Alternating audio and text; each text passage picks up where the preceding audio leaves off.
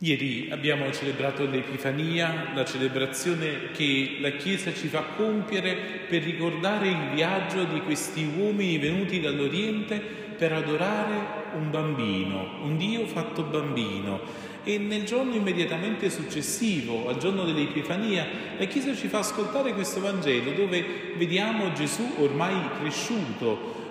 che viene a sapere che ormai Giovanni il Battista è stato arrestato sente nel suo cuore che è giunta l'ora di un'altra manifestazione, non chiaramente quella di lui bambino con questi magi venuti da Oriente, ma un'altra manifestazione, la manifestazione dell'annuncio del regno di Dio, che è proprio della persona di Gesù. Non possiamo scindere il Vangelo, la buona notizia di Gesù, con il mistero dell'incarnazione. Il mistero dell'incarnazione ci fa uscire fuori questa bella notizia che Dio si fa vicino e sembra che eh, Gesù scelga da una parte la continuità dell'annuncio che Giovanni Battista stava facendo, la richiesta di conversione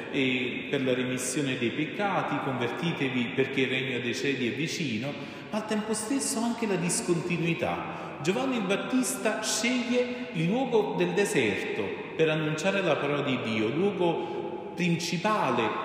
di dove Dio parlerà per tutti i secoli della storia di Israele al suo popolo. Il deserto è il luogo dell'incontro tra il popolo e Dio, è lì dove i profeti ascoltano la voce di Dio, è lì dove Giovanni Battista sente che deve annunciare per far fare questo cammino agli uomini che veramente vogliono ritornare a Dio, che hanno bisogno di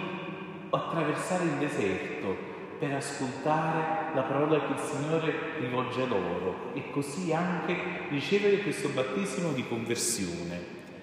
Ma Gesù sceglie un luogo tanto diverso rispetto al deserto, sceglie Cafarnao, probabilmente il centro eh, o quasi sicuramente più abitato della Galilea, lì dove era l'incrocio dei traffici commerciali del mare, proprio per incontrare più persone. Sembra che Gesù sente nel suo cuore che questo annuncio non va fatto solo, come poi dirà, alle pecore perdute della casa di Israele. L'annuncio della vita nuova che Gesù fa è per tutti i popoli. Allora non sceglierà il deserto, quello lo sceglierà come luogo di preghiera, per ritrovarsi con il Padre suo, certamente, ma per l'annuncio del regno non sceglie neanche la Giudea, la città santa, ma la Galilea, in qualche modo quella parte della terra santa, la terra promessa dove più si era incontrata con i culti pagani, per annunciare questa novità a tutti i popoli e abbiamo ascoltato come il Vangelo di Matteo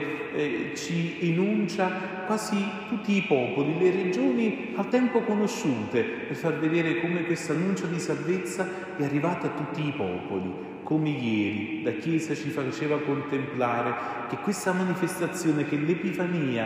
è la manifestazione della gloria di Dio per tutte le genti, così nel Vangelo di quest'oggi vediamo come il Vangelo è annunciato a tutti i popoli. Ieri vedevamo come tutti i popoli vanno da Gesù,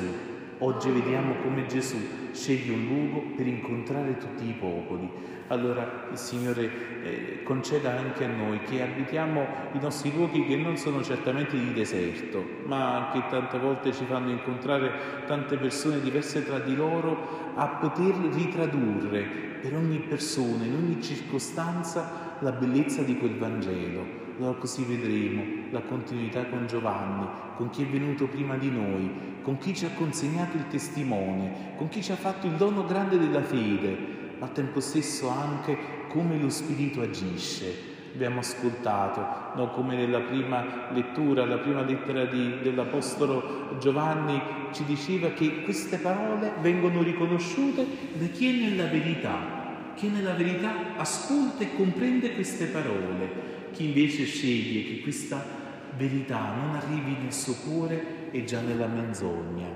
E allora il Signore conceda a ciascuno di noi che tante volte ci sembra di abitare tante tenebre. Abbiamo ascoltato che il profeta Isaia ci diceva il popolo che abitava nelle tenebre vide una grande luce, per quelli che abitavano in regione e ombra di morte, una luce sorta. Tante volte la nostra Galilea, anche se piena di tante luci, piena di tanta gente, di tanti traffici, ci sembra un luogo deserto di luce, deserto di speranza, deserto di amore, ma forse è proprio in queste tenebre che il Signore ci vuole mostrare la sua luce. È solo quando c'è il buio che vediamo la luce vera. Allora il Signore ci conceda nella nostra quotidianità e nel nostro buio di poter essere questi satelliti, queste, eh, questi uomini e donne che riflettono una luce che non è la nostra, ma che riflettono la luce